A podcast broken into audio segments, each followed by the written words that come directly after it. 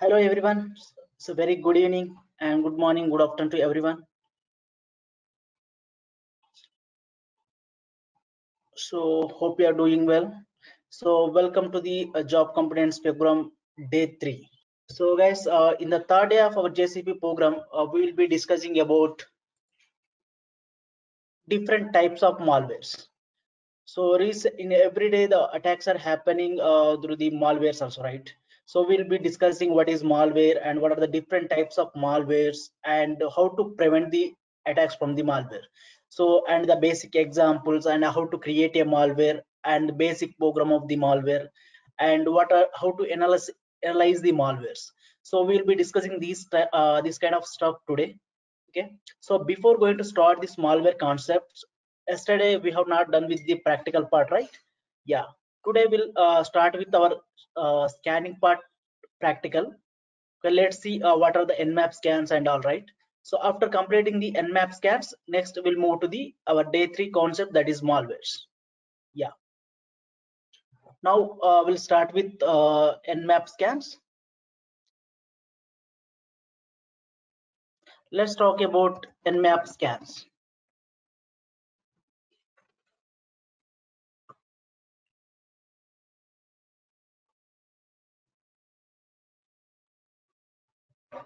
Okay.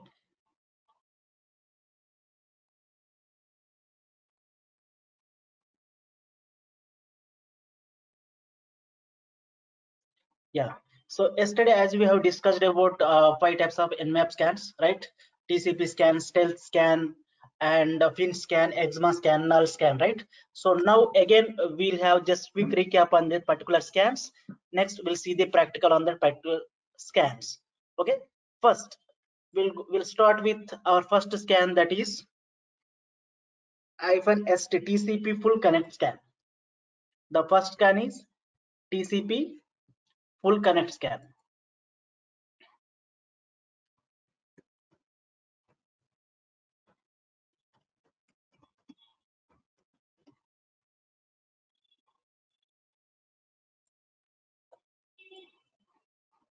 Yeah, so it indicated as the structure of the T C P full uh, uh, syntax of the T C P full connect scan is -S -S capital T.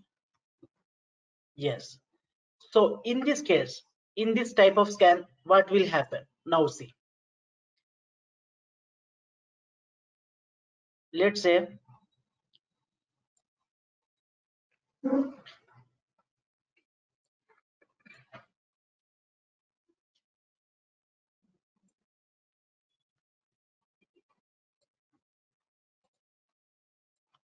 let's say uh, there is one person, okay? Let's say it is A. Okay, let's say it is B, or we can say the server also something.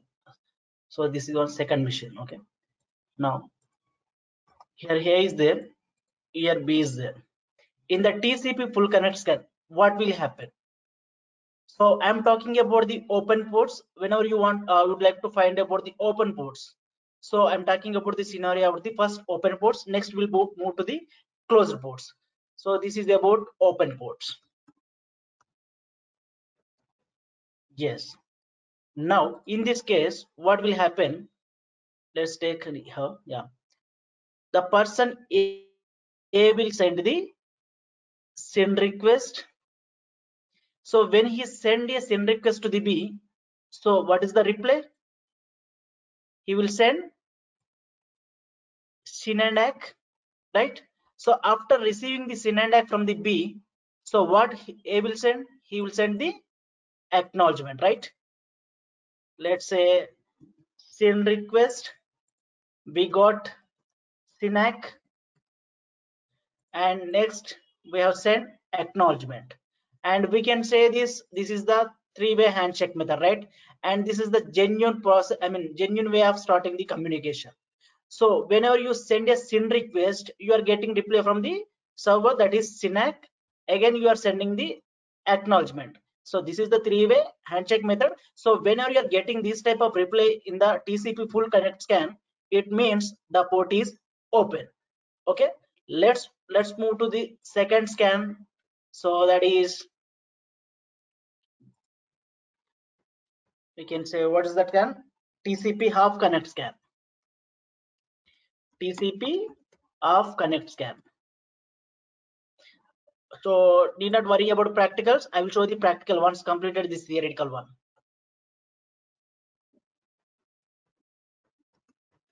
Yeah, T C P half connect scan. We can also uh, call it is the scan is half open scan.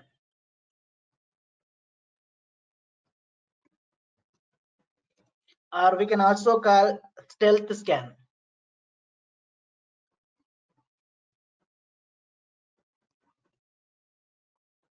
And by default, Nmap will perform the scan.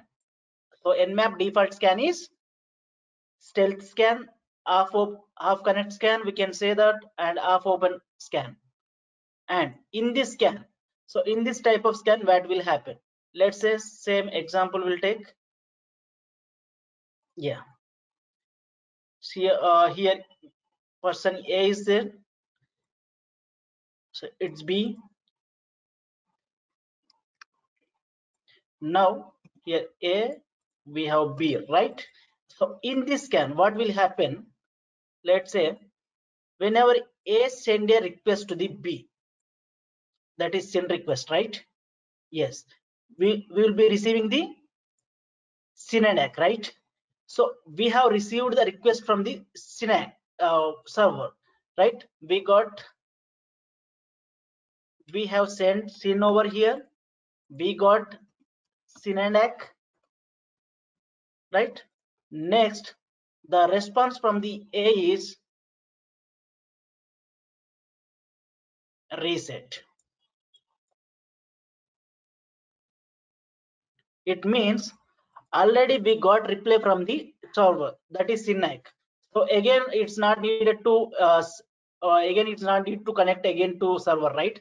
So that's why we will be sending with the reset A C K. So we got reply from the S Y N-A C K from the server. So again, no need to contact the again the server, right? So that's why we'll be sending the reset packet over here. Okay. So that is T C P half connect scan. So Nmap is come up come up with a different scans. So this is the first scan and this is the second scan. So what is the different from the first scan is, so we have received already S Y N-A C K. So here my question is, so why to contact the again the server, right? So that's why we'll be sending the, we are closing the connection, that is reset, right? Next, we have one more scan, that is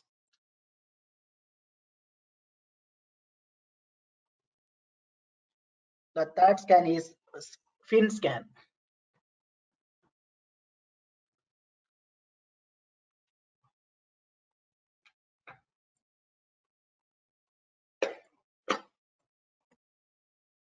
Fin scan.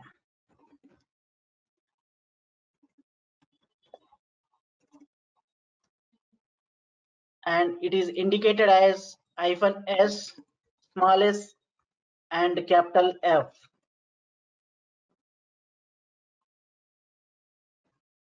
And this stealth scan is indicated as hyphen S, capital S.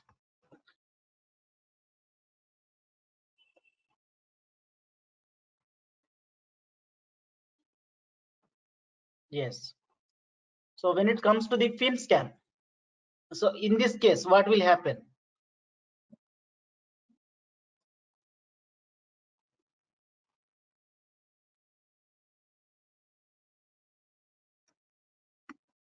So in this case, we'll take same example. Let's say this is A, okay, and this is B, right? Now, so in this scan, what will happen? Let's say A and we have B. Yeah. So when you're talking about the fin scan, so whenever A send fin request to the B, so will we get reply? We don't get any reply because we are sending fin flag over here. So if, uh, if you're not getting replies, the port is open. So in the second scan, so we are getting, uh, we have already received S Y N-A C K. It means the port is open. So here we have received S Y N-A C K and we have sent acknowledgement. That means port is open. So coming to the fin scan, so whenever you send fin flag to the server, so definitely you won't get any reply. That means the port is open. Yes. So in order to find out the open ports, we'll be using these type of scans. So when it comes to the fourth scan, so when it comes to the fourth scan, so what is the fourth scan we have? Yesterday we have discussed eczema scan. Eczema scan. Eczema scan. So it is indicated as hyphen S capital S capital X. It means here in this case, in this case what is happening? In this case what is happening? Yeah, let's say this is A and this is B, right? Yeah. So in this case what is happening? So in this eczema scan, so we are sending multiple flags over here. That means which flags we are sending over here? We are sending push flag, and we are sending fin flag, and we are sending urgent. So whenever you are sending these type of flags, definitely you won't get any reply from the server. It means the port is open. And we have fifth scan we have, that is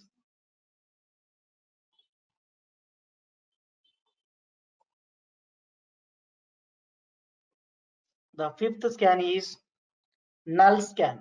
Hyphen S, we can say that null scan. So it is indicated as hyphen S capital N. Hyphen S capital N. Yes. In this case, what will happen? Yes, we have A and we have B, right? Here,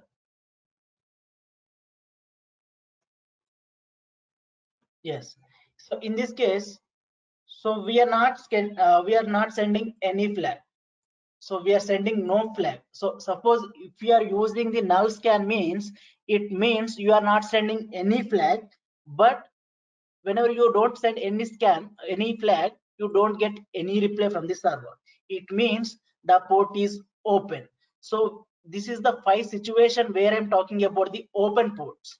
So let's say about the closed ports. I would like to talk about the closed ports. Closed ports. Yes. In the situation of closed ports, what will happen?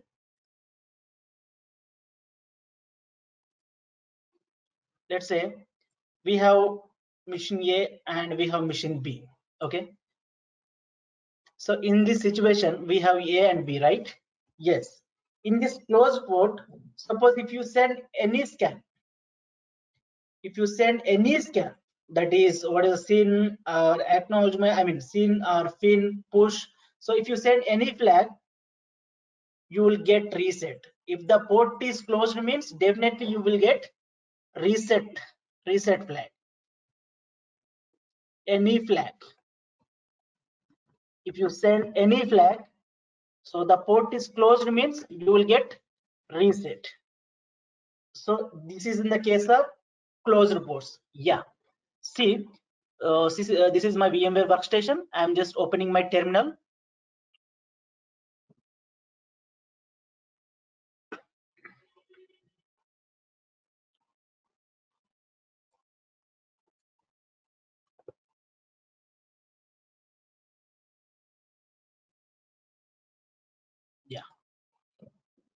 See what I have done over here. I have turned on my attacker, that is my Parrot, and I'm just taking an example. The victim is my Metasploitable two machine. So what is this machine is? It is a vulnerable machine, the machine which is having more number of open ports. Okay, and I don't have any access to this machine.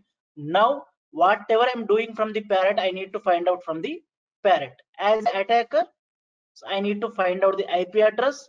I need to find out the whether the machine is up or down. I need to find out the open ports, and I need to find out the what are the services are running on that particular port. So when it comes to the enumeration part, we need to find out the version details of the services. Let's see now. Now,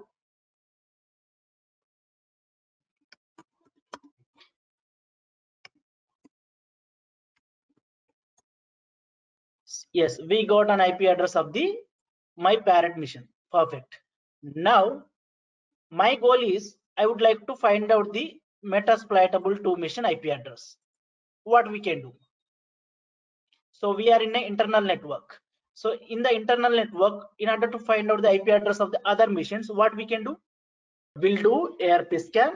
I would like to know the I P address of my victim, right? So I will use A R P scan.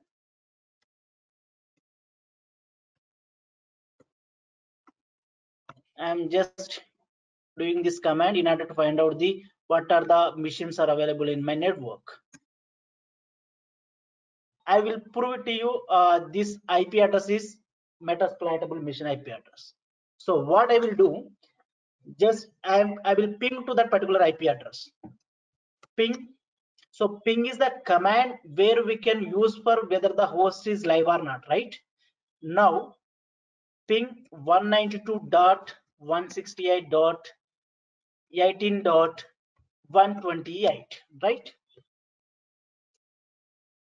Here you can see in the replay, the ping replay.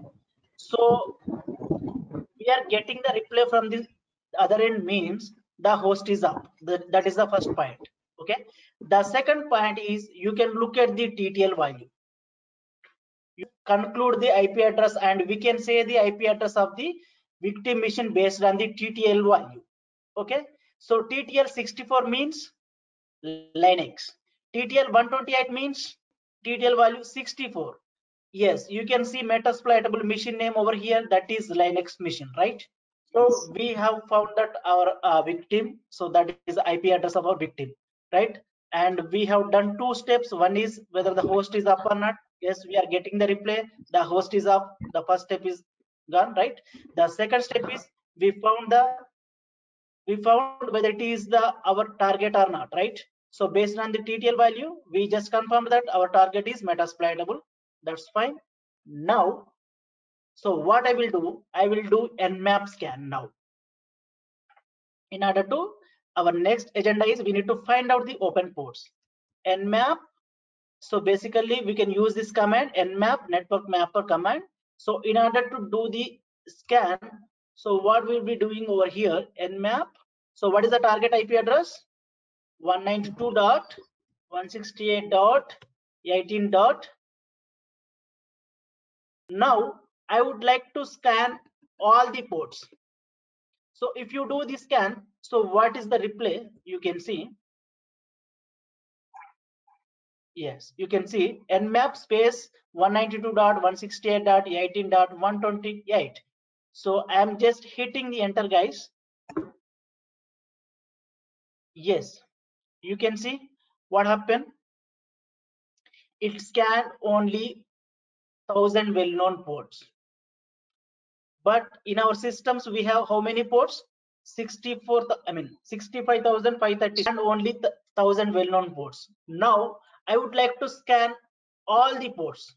So for that, there is a command called Nmap hyphen P hyphen p hyphen. If you give this command, it will scan all the sixty-five thousand five hundred thirty-six ports. Hyphen p hyphen space and our target one ninety-two dot one sixty-eight dot eighteen dot one twenty-eight, right? Yes, one twenty-eight. Yes. So if you do this scan, it will scan all the ports for us. See, uh, when you look at the results over here, yes, sixty-five thousand five hundred five are closed ports. It means how many ports are open? thirty ports are open, right? Yes, we found thirty ports are open, twenty-one, twenty-two, and we can see the services what are running on that particular ports, F T P, S S H, you can see that, right? So now what I will do, Now we'll start with our Nmap scans one by one. You can go for the paint. Yes, you can see in the first scan. So this is when we're talking about open ports. I will take one open port. I will send SYN request, right? I will I will use this scan. What will happen? You can see hyphen S capital T, right? Yes. We'll go back to our Linux. Yes. Now Nmap hyphen S capital T T C P full connect scan. Okay. And what? Let's take one open port. Let's take one open port. I will take port number eighty. Okay. So whenever we are talking about the port, I mean open port. So you can mention open port like like this. We can give the command like hyphen p space eighty, port number eighty. Okay. And your target I P address. What is the target I P address? one ninety-two dot one sixty-eight dot eighteen dot one twenty-eight. Right. Nmap hyphen s capital T, and I'm sending the uh, this I'm doing the scan on port number eighty because the port number eighty is open. Now whether we'll get the replay or not, we'll see now. Now I will open another terminal.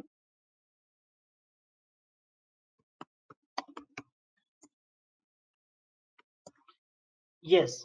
Now I will show the packets. Okay. So in order to turn on the Wireshark, you can use this command Wireshark. Yes, you just hit, I'm just hitting a enter. It will open Wireshark for us.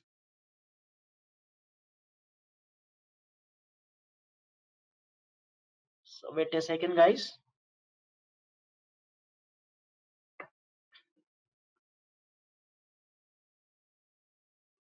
Yes. So the Wireshark has opened over here. Now, so what is this Wireshark? It is a pack, packet capturing utility.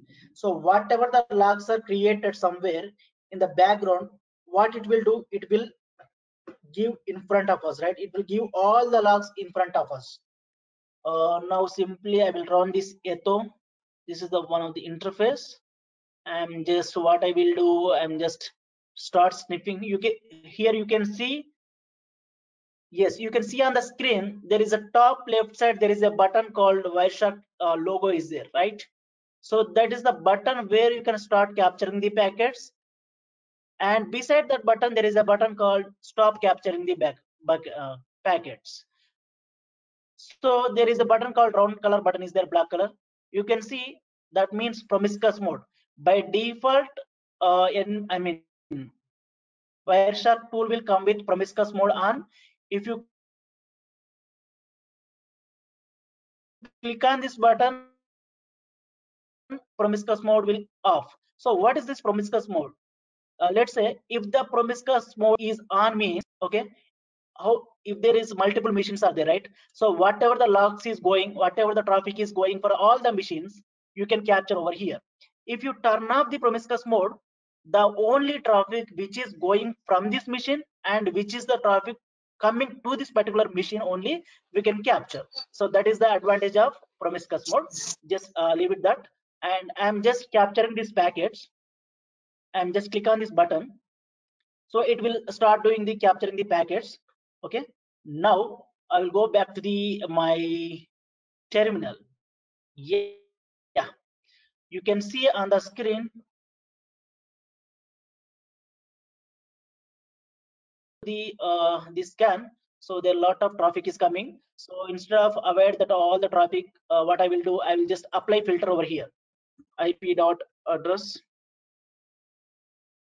I'm just applying the filter over here. Okay, and just yeah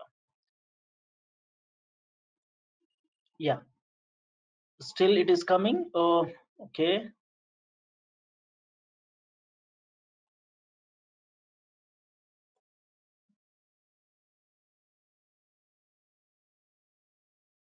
One minute, guys. Uh, all the traffic is uh, coming. Uh, wait for a second. So what I will do,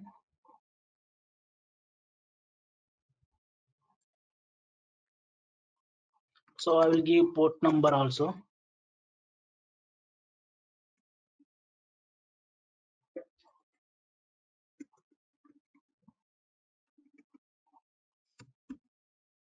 Yeah, I'm just giving the T C P port number eighty.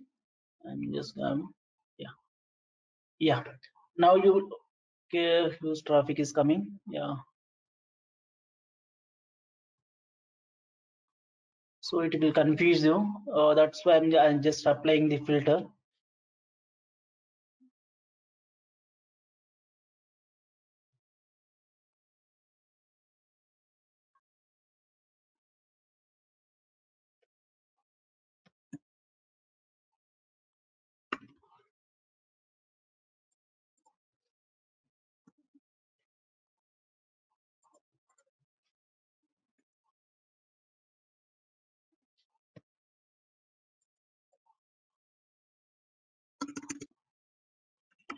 I would like to show the only traffic uh, going from the one twenty-eight. So that's why I'm applying the filter instead of uh, showing all the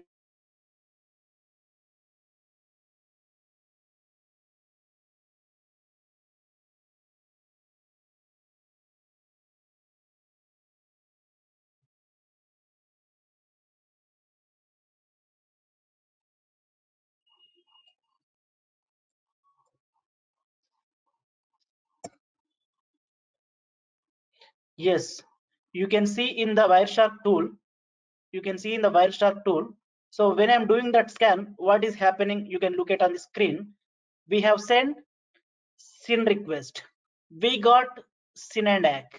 Next is, so we are sending S Y N request on the port number eighty. The port number eighty has replied with S Y N and A C K, and we have established a connection on the port number fifty-six thousand two hundred twenty-eight. From our Parrot, right? So what is this reset means? Already the connection has established. There is no further communication is uh, won't happen on this particular port. So that's why I'm closing this port number five six two two eight and the port number eighty. So that is the reset act. That means S Y N, S Y N-A C K, A C K, and after establishing the connection, I have closed that particular connection. There is no further communication on this particular port. So that is the indication of this reset act. S Y N, S Y N-A C K, A C K, right? Now, what I will do, I will go with another scan. Okay, I will go with another scan, hyphen S, capital S, on port number eighty. Again, I will remove this traffic and I will show you only the stealth scan operation. Yeah. I'm just stopping this one and starting, continue without saving, and I'm going to the terminal part. See, now, so when I hitting on enter,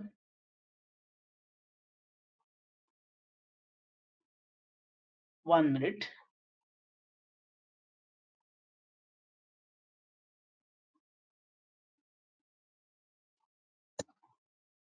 Yes, I have done this one. See, you can see in the Wireshark, we have sent S Y N request, we got S Y N and A C K, and next we have sent reset in the stealth scan. Already we got reply from the server, right? Particular machine, particular victim. Again, last finally what we are sending, we are sending reset. Why to contact again, right? Why to send again? So that's why we are sending. We are closing the connection. S Y N, S Y N-A C K, reset. Right? Are you able to see this pattern? S Y N, S Y N-A C K, reset. Yes, right?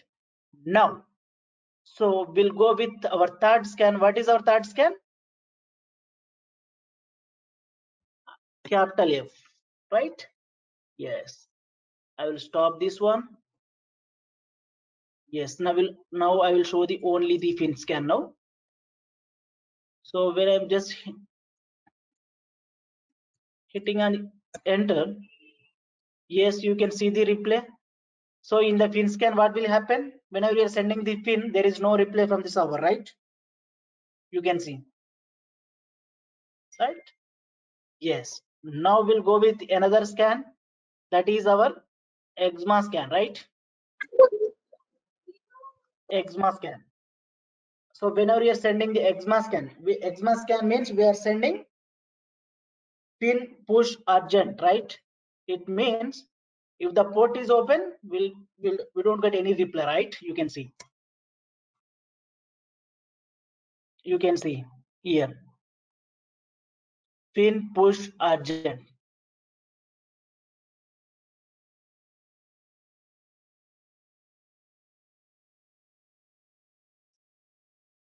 We are not getting any reply. That means port is open. How we can say the port is open? Because we are sending the, we are doing the scan on the port number eighty because the port is open.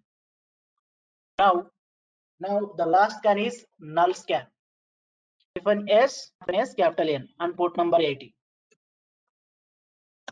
Yes. Now I will stop this one. Again, I will start the traffic.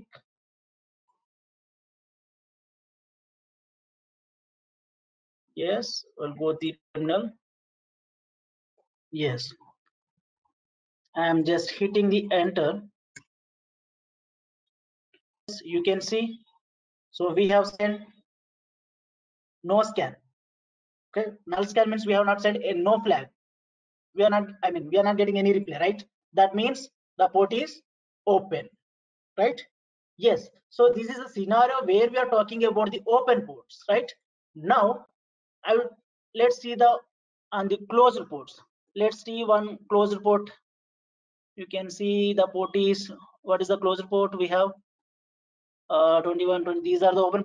We'll take port number eighty-two is closed, right? Because it is showing only open ports here. I'm just taking the closed port, port number eighty-two. Okay, let's say you can tell any port also closed port. I'm just taking the eighty-two. Yes, in this case, port number closed port scenario. Yes. So if you send any scan, if you do any scan, null scan also you can do. We'll start with first scan. The first scan hyphen A, hyphen S capital A, T C P full connect scan. So in this case, what will happen, right? So I'm just stopping this. And again, I'm starting. In the closed port scenario, what will happen if you if you do any scan on the closed port? You will get reset, right? We have sent acknowledgement. What you get? What you got over here? Reset, right? It means the port is open. The port is closed. Sorry, the port is closed. And you can do one more scan. Hyphen S, capital S, stealth scan. You can do. I'm just hitting the enter. You can see on the Wireshark again we got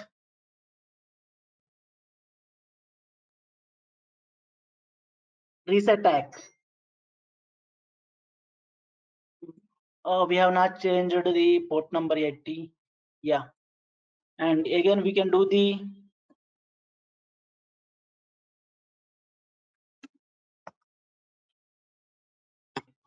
pin scan on port number eighty-two. We got reset taxi. We are not getting any reply, right? In the case of closed port. Yeah. So this is about open ports and closed ports. And see, when you go back to the our first one, yes, this one, you can see all ports. Yes, right?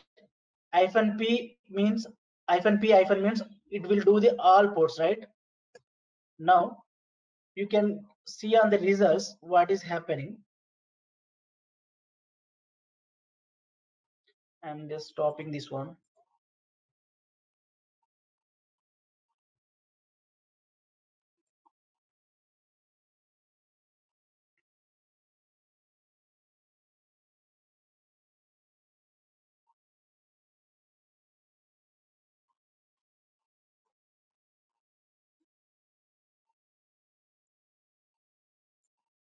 Yes, see, so we got open ports, uh, port numbers and their state, whether it is open or closed, and we got service, right?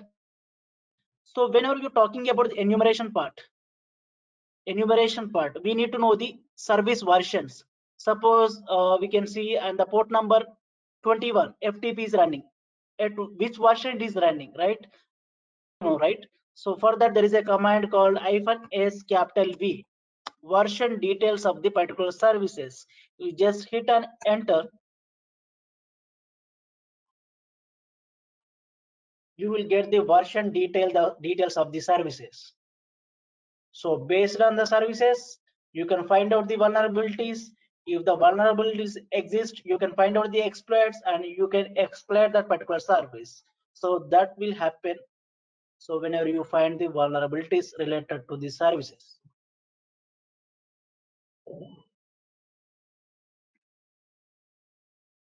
So wait for a second, guys.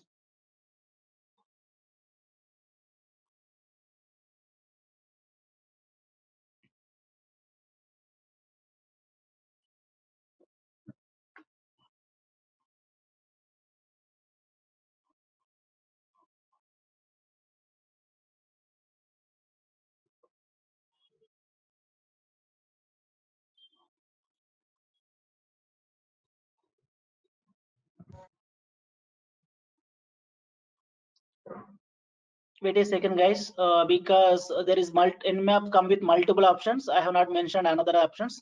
That's why it is taking a lot of time. Because so whenever you are doing Nmap scan, what it will do, it will uh, follow five-step process. First, it will do the uh, ping. It will ping to the particular target. Next, it will do the uh, D N S. Okay. Next, it will do the reverse D N S. Next, it will run the scripts. It will show the open ports, and next it will show the. It will run the scripts. That's why it is taking this much of time. Background, that much is happening. So in order to block that all the things, there is some other commands we have. Okay. Anyway, we got reply over here. See. So we even we got service version details also. Right. Now you can ask a question like, sir, what we can do with that version, right? For every service, there is a version. Right. So for that version, you can just make a note of this version details. And you can Google it for the vulnerabilities. You can find out the exploit, and you can exploit into this particular F T P. So same way, for every particular service, we can do that. So when coming to the, yes, we can find the vulnerabilities and you can exploit it. Yes. To the, uh, what is that? Third way, I mean, uh, what is that? Yes, integration part. So we are not only rely on one tool when coming to the enumeration, because so whenever you are in the part of enumeration, we don't rely on only Nmap. There are multiple tools are available. Uh, we can use that multiple tools, and whenever you are doing enumeration, and don't rely on only one tool. We have M S F console. We have multiple tools in order to do the enumeration. So not only one tool, because we are getting the results over here. We will be getting only few results over here. So whatever the results we got, uh, we I mean we didn't get over here, we will be getting with some other tools. So that's why so we can we cannot use only one tool. We we have to use multiple tools. So just now I'm just taking the analogy of the Nmap. Okay. Uh, when coming to the Wireshark, uh, Wireshark comes with uh, three tabs over here. You can see three tab. First tab, second tab, third tab. First tab is packet, packet capturing tab, second tab packet analysis, and we can find out the details about each and every packet in the third tab. So this is the uh, Nmap U I you can see. So this is a start, start capturing packets, stop capturing the packets, and a promiscuous mode, and you can apply a lot of filters. So whatever the logs you want, whatever the traffic you want, you can apply the filter by using different rules over here. So this is the uh, Wireshark tool, packet capturing tool. And that is the Nmap. In order to scan the particular uh, our targets, we'll be using the N. Let's move to the our today's agenda, that is uh, malwares. Just I will close this one. Metasploitable.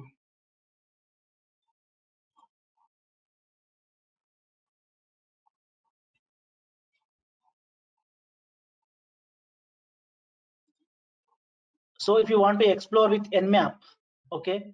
So if you want to explore with a command, you can see where you can see all the commands with Nmap, whatever the available options with Nmap. Nmap hyphen space head. Nmap help page will come.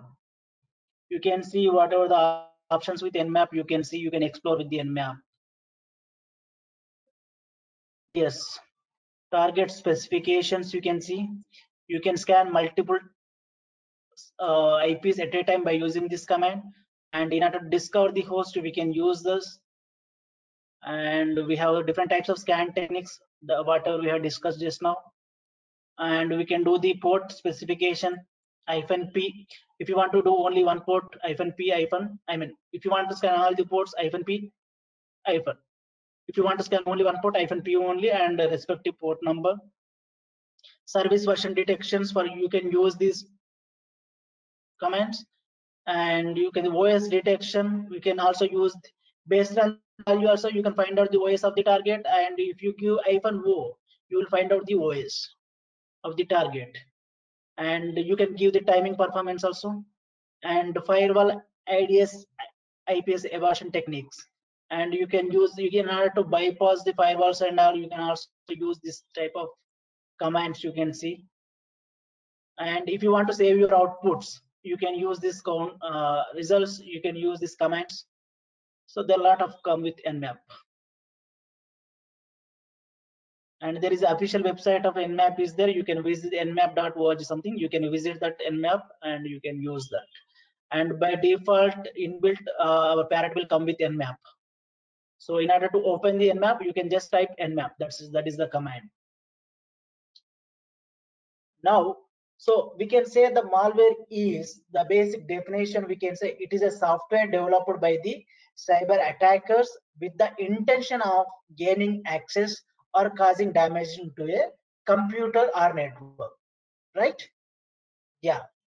Now, so here my question is, what what does malwares do? So what is the what the purpose of the malwares? What is the purpose of the malwares? So I can say that malwares can crack weak passwords, and they will uh, look into our systems and spread through the networks. They will infect the system. Yes, Arshad, perfect. Yes, right.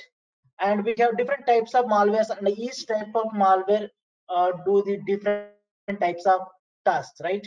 Uh, when we can say that, um, let's say we have, I mean, malicious, I mean, malware attacks can result in anything. We can say the data theft, or we can say destruction of entire system or devices, right? Yeah. Now, you can, when you go for the next slide, yes, you can see the definition of the malware on the screen. So there is a definition of the malwares. Now, here I have different type, I mean, I have different questions over here. Why malware programmers develop and use malware? So what is the intention behind the uh, while they are writing the, I mean, while they are developing the malwares? Because they will use attack browsers and track websites visited, right? So the, the with the intention of the attack browsers, and in order to run the systems and degrading the system performances purpose also, they will develop the malwares. And in order to steal personal information, in order to steal uh, contacts information, right, they will develop the malwares. And in order to attack additional computer systems directly from a compromised system, they will use these malwares. And in order to cause uh, what we can say hardware failure, right, in order to make the hardware failure and rendering computers inoperable.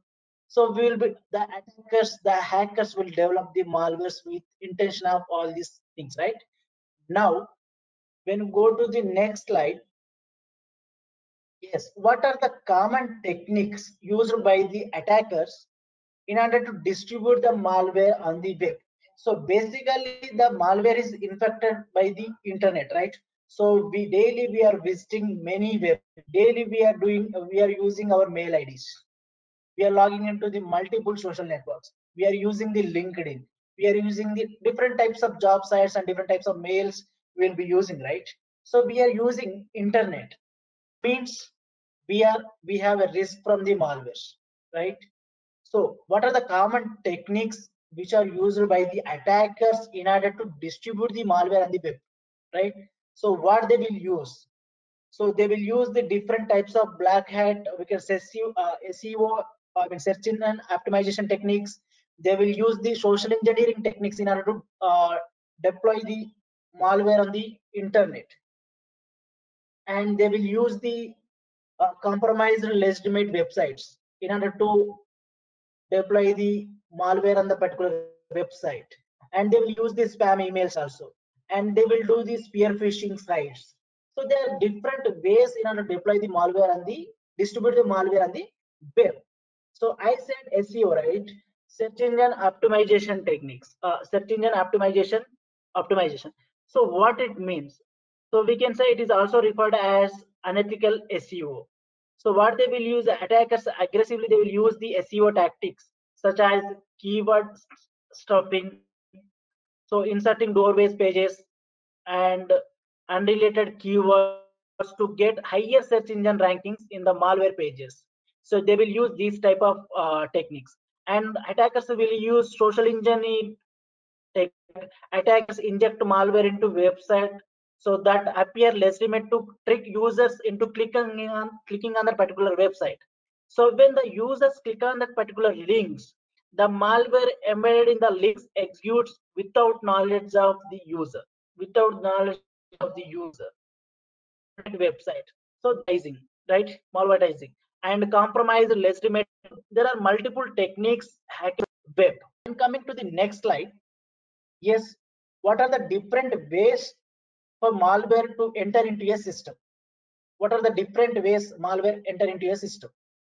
Let's say instant messenger applications.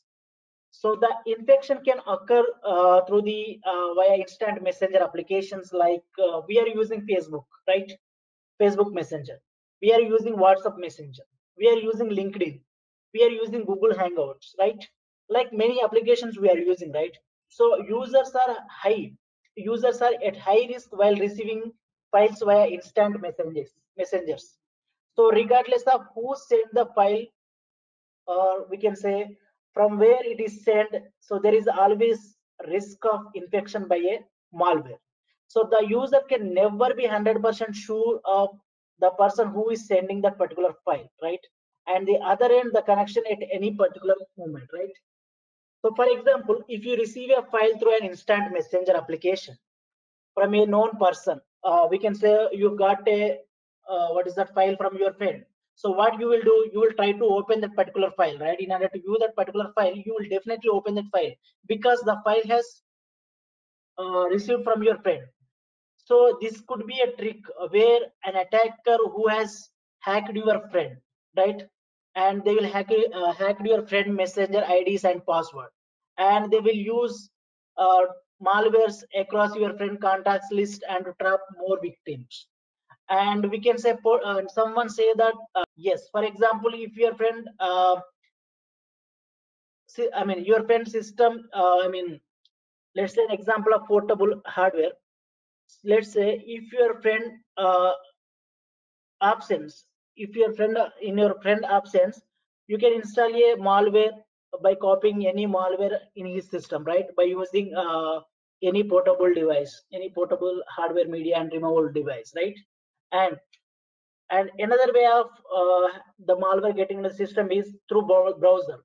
So outdated web browser often contain vulnerabilities, right? Right. So whenever you open that particular web and uh, use the particular browsers. Any uh, if you visit any malicious website from your browser, automatically it will infect the machine without downloading or any executing the program. So to reduce such kind of risks, you can always use the latest version of the browsers and email softwares. And next, insecure patch management. Because of insecure patch management also, there will be chance of malware getting into the system. Let's say unpatched software poses high risk, right? So users at I T administration don't update they update their application software, right?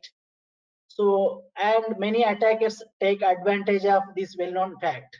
So that's why attackers can exploit insecure patch management by injecting the software with malware.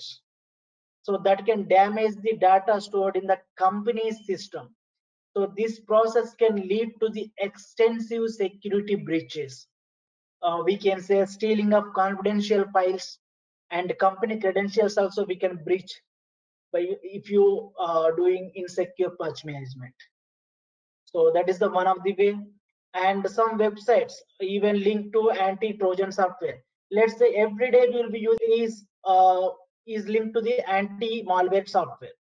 So whenever you are posting any link, whenever you are sharing any link on the LinkedIn, our LinkedIn will scan that particular link, whether it is malicious or not, it will tell you, right? Yes. So many websites, like some websites even link the anti-malware software. So what they're doing, they will fooling the users into trusting them and downloading the infected malware. So therefore, I mean, I can say that don't use that type of websites. And uh, we can say that, so before you downloading any software and all, you need to like, uh, check the proper link. So whether it is uh, malicious or not. And un untrusted sites, free web applications, right? So many malicious websites have professional look, am I right? And we can say that, I mean, many websites is having feedback forums and links and other popular sites, right? So because of this website looks uh, professional, it does not mean that is a safe. So always download popular software from its original official websites, okay? And downloading files from the internet is called is one of the way of getting malware into the system, right? Like we can downloading the we will be downloading daily music players, files, movies, games, greeting cards, screensavers, many things we will be downloading, right? Even uh, so that will be having the malwares. Uh, email attachments, as you said, email attachments. So we'll be uh, clicking on the uh, email attachments, right? The attachment may be a document, uh, audio file, or video file. We can say invoice. We can say offer letter from the company. So we can say loan approval from the bank, contract approval. So the many, many attachments will come, right? So there is a one way, uh, there is a way of chancing malware getting into the system. And Bluetooth, I can say Bluetooth is also one of the threat vector. I mean, by Bluetooth, through Bluetooth also we can inject the malware into our system. So attackers use open Bluetooth and Wi-Fi networks to attract users to connect them.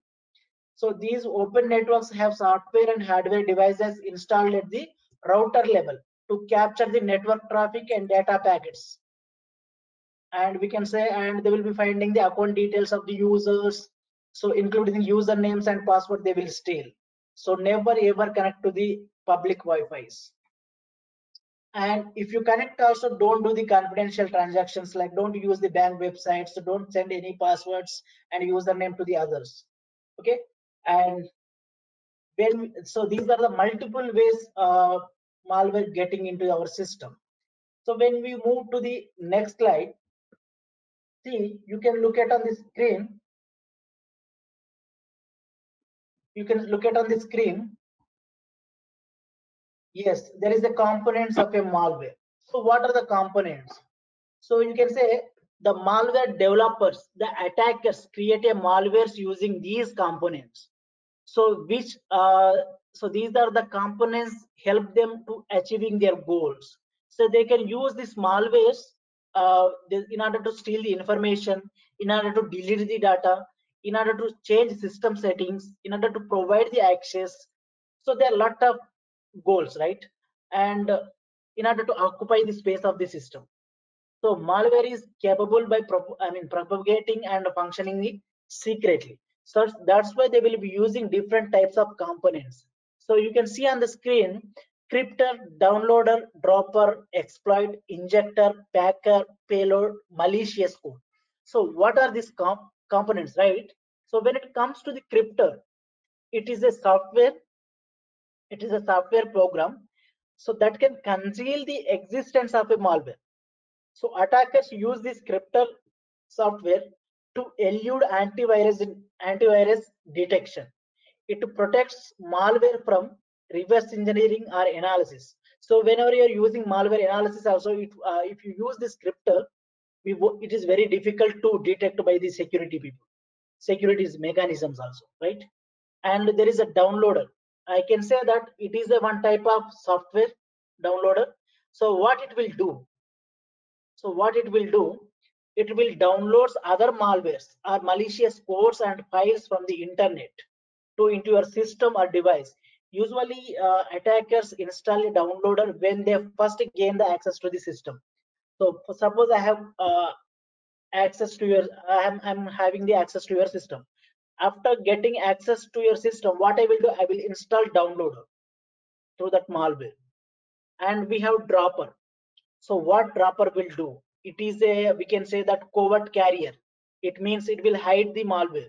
So attackers embed, we can say that, uh, so which can, uh, this dropper can perform the installation task of task covertly. Covert means we can say it will hide that installation part.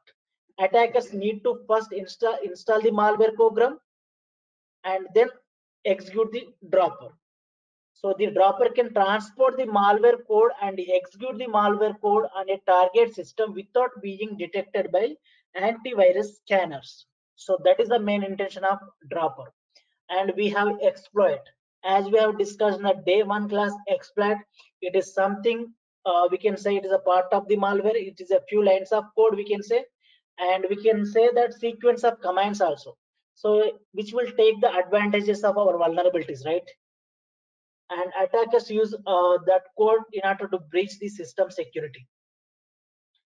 And when it comes to the injector, so this is also one of the component of malware. We can say this is the software program which will inject the exploits or malicious code available in the malware into the vulnerable running processes. And what it will do, it will changes the method of execution to hide or prevent.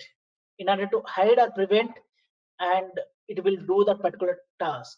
And we have packer component. So we can say this is also one of the software which will be used by the attackers. So what it will do, it will convert the code and the data of the malware into unreadable format. It uses the compression techniques. So what packer will do, it will use the compression techniques to pack the malware. And we have payload. So as we have discussed the payload in the day one class, it is a part of the malware, we can say, that performs the desired activity when activated. So when the malware has injected, so when it is activated, it will perform that particular task. It may be used for deleting or modifying the files, degrading the system performance. It will opening the ports. It will change the settings. So et cetera. It will compromise the system security also, right? And many things. And when it comes to the malicious code, we can say that this malicious code, uh, piece of code, okay, that defines, uh, we can say, basic functionality of the malware, so which compromise and commands in the results of security breaches. And it can take the uh, different content also, and that is malicious code. So these are the components of malware. So when you're talking about the, yes, you can see on the screen, you can see on the screen we have different types of malwares, right? Trojans, backdoors, rootkits, ransomwares, adwares, viruses, worms, spywares, right? So there are many, right? Uh, botnets, cryptors, right? So, so what we'll do, we'll do, I mean, we'll discuss one by one. So what is and all, right? So first we'll start with, we'll go for next one. Yeah, what is virus? Virtual information resources under siege, right? So virus stands for vital information resources under siege. So what it will do, it will take entire system resources and it will be eating all the resources. So that is what virus will do. And what is the main function of the virus is, it will self-replicating, replicating a program. So we can say, suppose your system has infected with virus.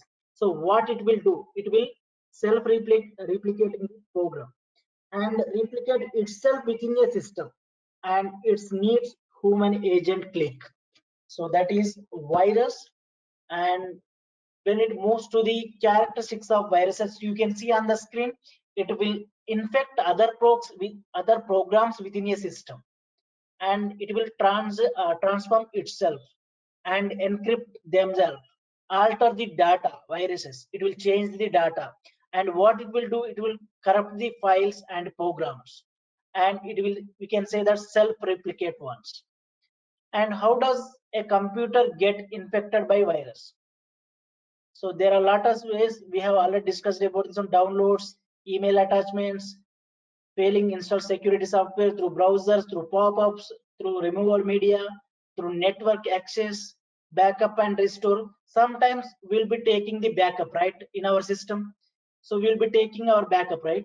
So whenever you're backing up these uh, files, if the already your system has infected with the virus, if you back up particular file to into your hard drive, something, so that will be stored in your hard drive. Whenever you connect that particular device again, again it will harm your system. So that is what happens when you are backing up and restore the data. And malicious online errors on social media already we have discussed in previous slides. And next, types of viruses. See, you can see on the screen types of viruses: microvirus, stealth virus, file extension virus, polymorphic virus, metamorphic virus, cavity virus.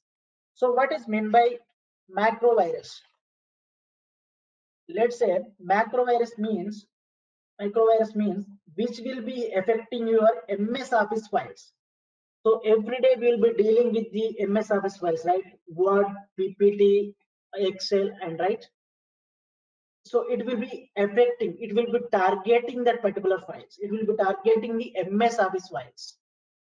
And when it comes to the stealth virus, so what it will do, as soon as our antivirus detecting it, it will be hiding behind the another one's detected. So it will be hiding the legitimate program. It will be hiding back the legitimate program. So that is stealth virus. And when it comes to the file extension virus, it will be affect particular extensions. Let's say particularly .pdf, .exe, executable files. Yes, .exe, .pdf. So it will target particular type of uh, file extensions. And we have polymorphic virus. What is this polymorphic virus? Uh, whenever the system is infected with polymorphic virus, so what it will do? So whenever it replicates, whenever it runs, the same code and different algorithm will be generated. So whenever the hacker has uh, developed this polymorphic virus, when it, whenever it is replicating in our system, the same code will be executed, but by using different algorithms, it will be executed. So that is polymorphic virus. So you have to remember the keyword is same code and different algorithm. So when it comes to the metamorphic virus, what is meant by metamorphic? So every time different code and different algorithm. So we can say that it will be mutating itself in a new form. Every time when it is mutating from one system in the system, it will be generated different code and a different algorithm. That is metamorphic virus. Yes, when it comes to the cavity, cavity virus. So what is meant by cavity? So filled up with cavity, right? Filled, uh, we can say uh, random strange numbers, random strange content. We can say that that is cavity. So what it will do, uh, if you're having a file, so it will be remo removing the, all the contents inside the file, and it will fill up with cavity. We can say that cavity means random strange numbers. I mean, uh, we can, it is in the readable format, but we cannot uh, read perfectly. Uh, it is not in the readable format. So that is cavity. It filled up with cavity. Okay. It will remove content from the file. It filled up with some unwanted stuff. When it moves to the yes. When it moves to the next one, what is Trojan? Yes, when it comes to the Trojan, Trojans are malicious files, we can say, so which are used by the hackers to create a backdoor access without the knowledge of the user. It usually deletes and replaces, I mean, replaces the O S critical files. It will steal the data, okay, and send notifications to the remote hackers. So, and there will be remote control the target remotely. They will be controlling the victims, and uh, Trojans usually hide behind a genuine code or program or file, we can say. So in order to avoid getting noted by the user, they will be using the they will be hiding behind a genuine user, and it is it establishes a backdoor connection with remote hackers. Yes, get control and cause damage. Uh, B S S, I mean, your system has infected with the Trojan attack. So basically what will happen, uh, you can uh, just automatically file created delete. Perfect. So that D V D ROM drawer opens and closes automatically. The computer screen blinks and it flips upside down. Okay. And the default background or wallpaper settings change automatically. And the printers automatically start printing the document sometimes. And the web pages suddenly open without input from the user. So if you don't give any input to the website also, sometimes that pages will open suddenly. And the color settings of the operating system changes automatically. And the sound volume suddenly increases. Sometimes it will fluctuates up and down, low and high, you can say. And the date and time of the computers will change sometimes. And the keyboard and mouse will freeze. And we are, we are not able to do anything with this keyboard and mouse. And uh, there are lot, lot of things, I mean, lot of indications will be there whenever the Trojan attack is happened. We can say that the worm is a uh, standalone malicious program, which spreads from computer to computer. So when I'm talking about the virus, it will replicate within the system, right? So when you're talking about the worm, it will replicate from one system to the another in your network. But unlike virus, it has the capability to travel without any human action. A worm takes advantage of file or information and it will transport the features on the system. Okay. And when it comes to the, the main difference between the worms and viruses, uh, we can say a virus is a program that replicates, uh, it spreads from one file to one, one file to another file on the system. And it may be programmed to erase all the damaged data, right? And a virus is a set of code which adds itself existing the files. So when it when it comes to the worm, a worm is a malicious program that originates on a single computer and searches for other computers connected through a local area network. Okay. And when worm finds another computer, it replicates itself from that computer to the another computer and continues, and it will continue to look for all the connected computers in the network. So that is the main difference of the worm and virus. So how to tell your computer has a worm? You can see on the screen. So it will replicate from one system to the another system. So that is the main difference. So virus, it will be only in the one system. You can see how to tell your computer has a worm. Monitor speed and performance, it will be affected. And keep an eye on your hard drive space. You need to check your hard drive space and be on the lookout of missing new files. So if there is any happening, these kind of things on your system, there is a worm in your system. I can say that out of all the malwares spread over the internet, the keyloggers are the some of the worst. So why I am saying the worst? Because they expose everything you type on your keyboard. So whatever you're typing on your keyboard, everything will be captured by the keyloggers. Suppose, let's say you're typing your passwords. We will be typing our credit card details. So we will be searching some private messages, right? So everything will be captured by the keyloggers. So keylogger means we can say that it is monitoring software. Uh, we can say hardware also, and designed to record what you write, right? And it could be either program on your computer. We can say small devices can be also keylogger. Keylogger can be a software, keylogger can be a hardware. Okay. And what hackers steal the valuable information by using the keylogger? We will be entering the username and passwords, right? They will steal that credentials. We will be entering the credit card details, right, for verification purpose. So that will be steal by the keyloggers. So your entire chart history, because we are typing, that is also keylogger. And, and documents you have opened, that is also steal by the keyloggers. Screenshots of your activity. So everything will be captured by the keyloggers. So here my question is, how does a keylogger get, suppose if you have the habit of leaving your personal computer unlocked at your home or office, anything, anywhere. So anyone who happens to the uh, nearby, who happens to nearby, they can come and quickly install a keylogger when you are not looking at that uh, your laptop, right? So they will steal your data, right? So how to detect and remove a keyloggers. So once the keyloggers are installed, keyloggers run in the background. They will be recording all your keystrokes. Then stolen information is usually encrypted and sent to the public message board, right? So where hackers can download it without being tracked them. So that is what keyloggers will do, and how to detect and remove the keyloggers. So we need to look for the keyloggers in your running processes, like we need to open our Windows Manager task, Windows Task Manager, and we need to look for the anything is there suspicious or not. We need to look look for in Windows Manager logs, right? And we need to check your firewall's activity for anything is suspicious, so that we can find out the uh, malicious logs.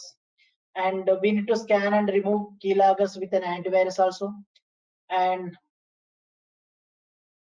so we can use the hardwares of the keyloggers also, right? There is a small gadgets connected between your mouse and keyboards, like, so we will be using the keylogging hardware devices also.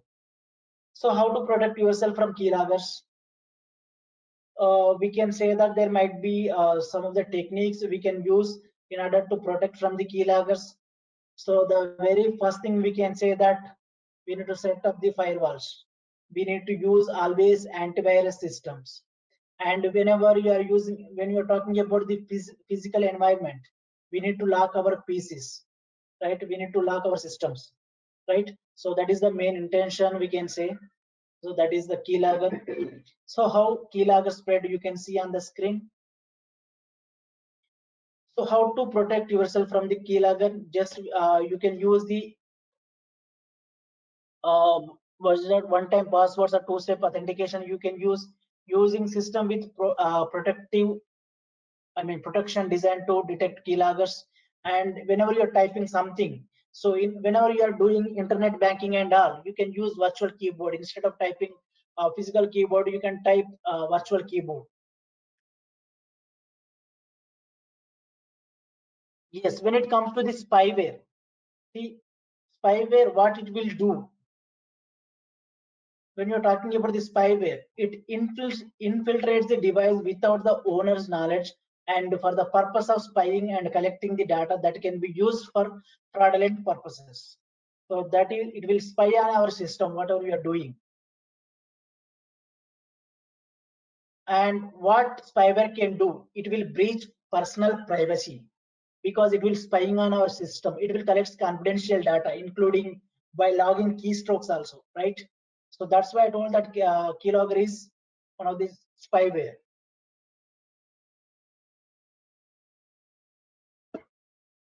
And when it comes to, it will steal the data, and uh, we can say that, so there are credit card fraud also there by using. And when we go for the next slide, what is ransomware? So basically what ransomware, what is ransomware?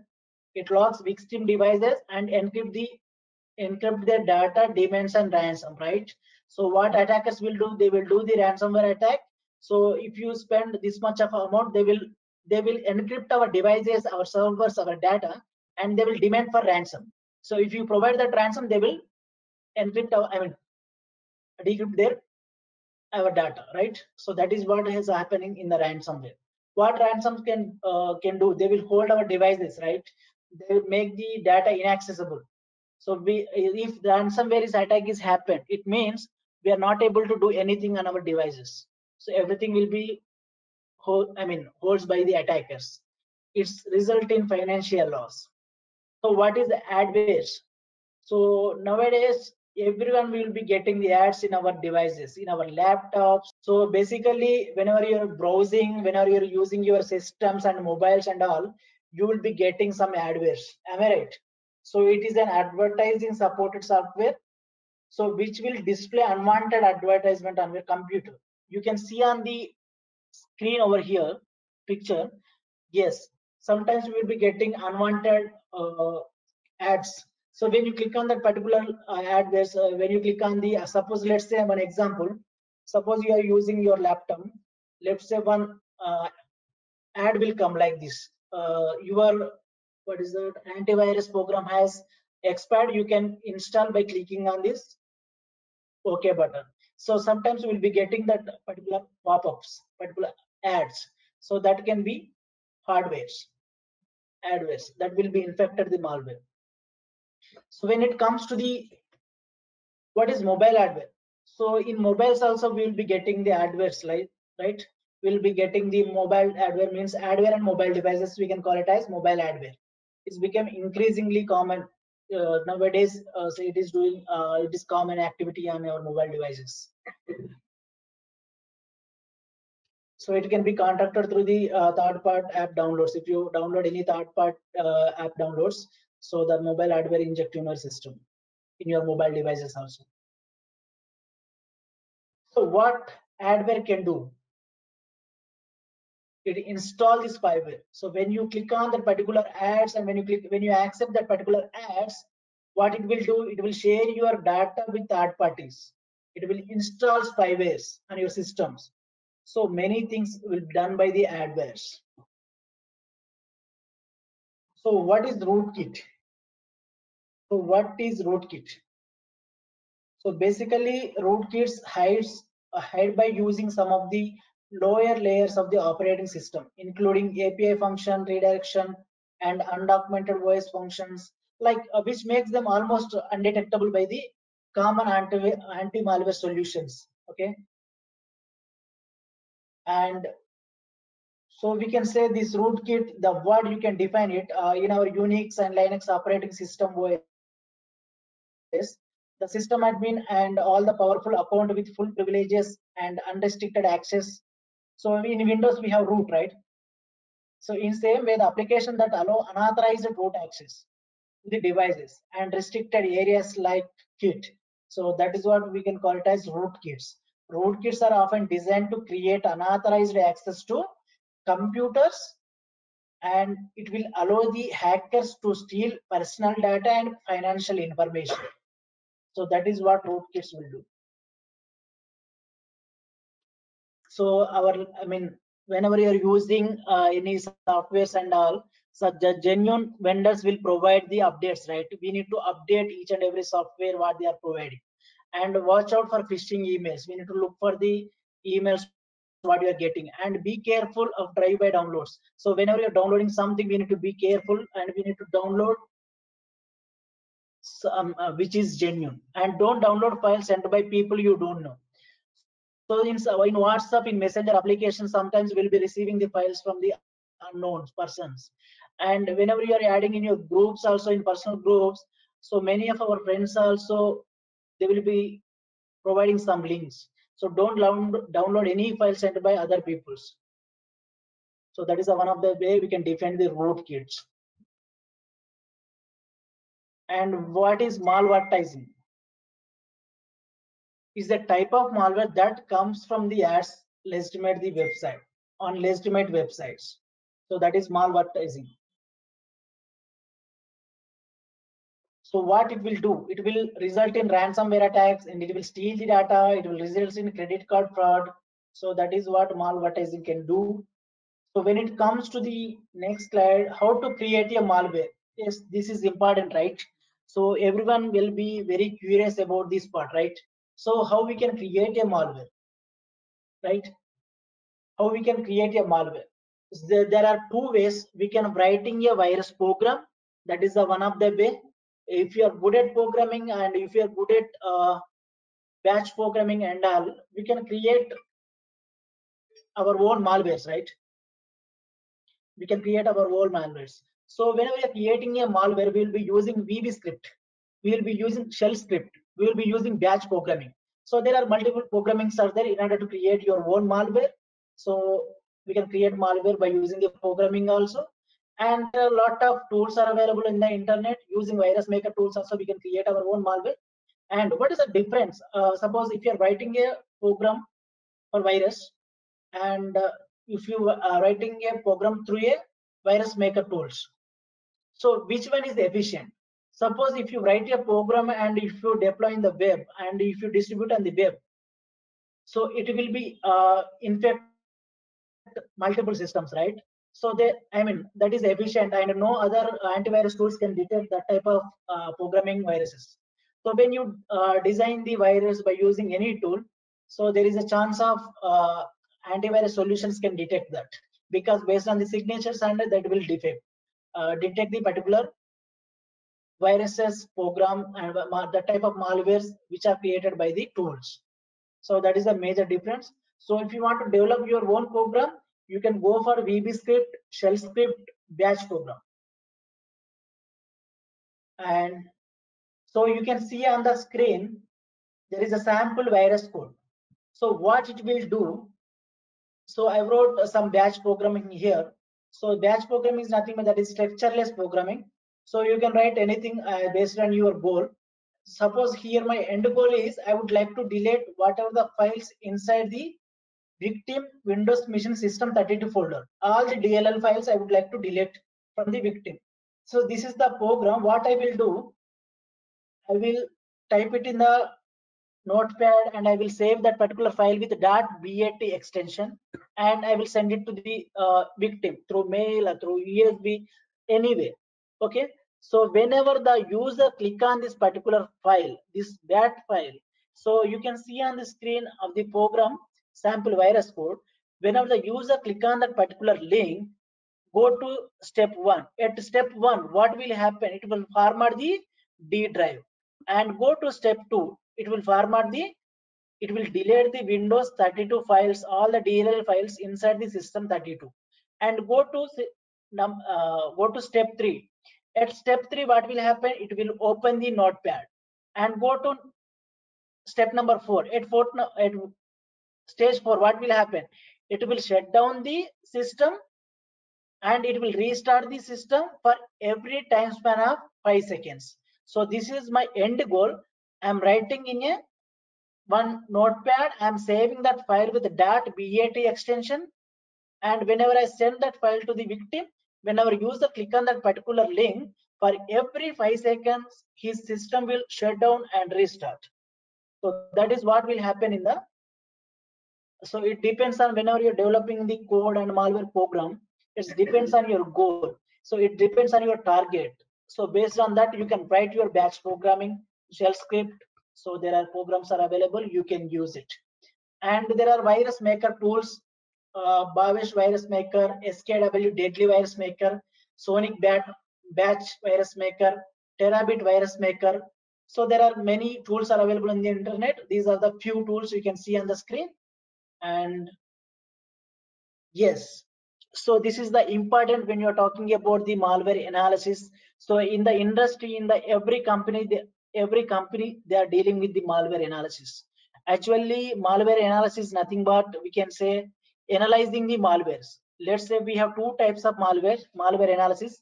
One is static malware analysis, one is dynamic malware analysis. So what will happen in the static malware analysis? Suppose, let's say, so in your company your system has infected with malware. So in the static malware analysis, what our team will do, uh, they don't run any malicious code here. What they will do, simply they will isolate the system from your network and they will take the hash of the malware. So whatever the malware has injected in your system, they will take the hash of the malware, and based on that hash, what attacker has targeted, they will analyze that particular code. So in the dynamic malware analysis, what will happen? So in the companies, Uh, they will be use, uh, using the sandbox environment. So in the, every company, they will be using the sandbox environment. So what is the sandbox environment is? So the separate environment where they will be using the testing the malwares. So every day the malware attacks is happening in the companies, right? So what they will be doing, they will be taking the pattern of the malwares. They will be taking the code of the particular malware, and they will execute that malware, and after executing, what is the impact of that particular malwares? So that is separate isolated environment, that is sandbox environment, where they will test the malwares dynamically. So that is a dynamic malware analysis.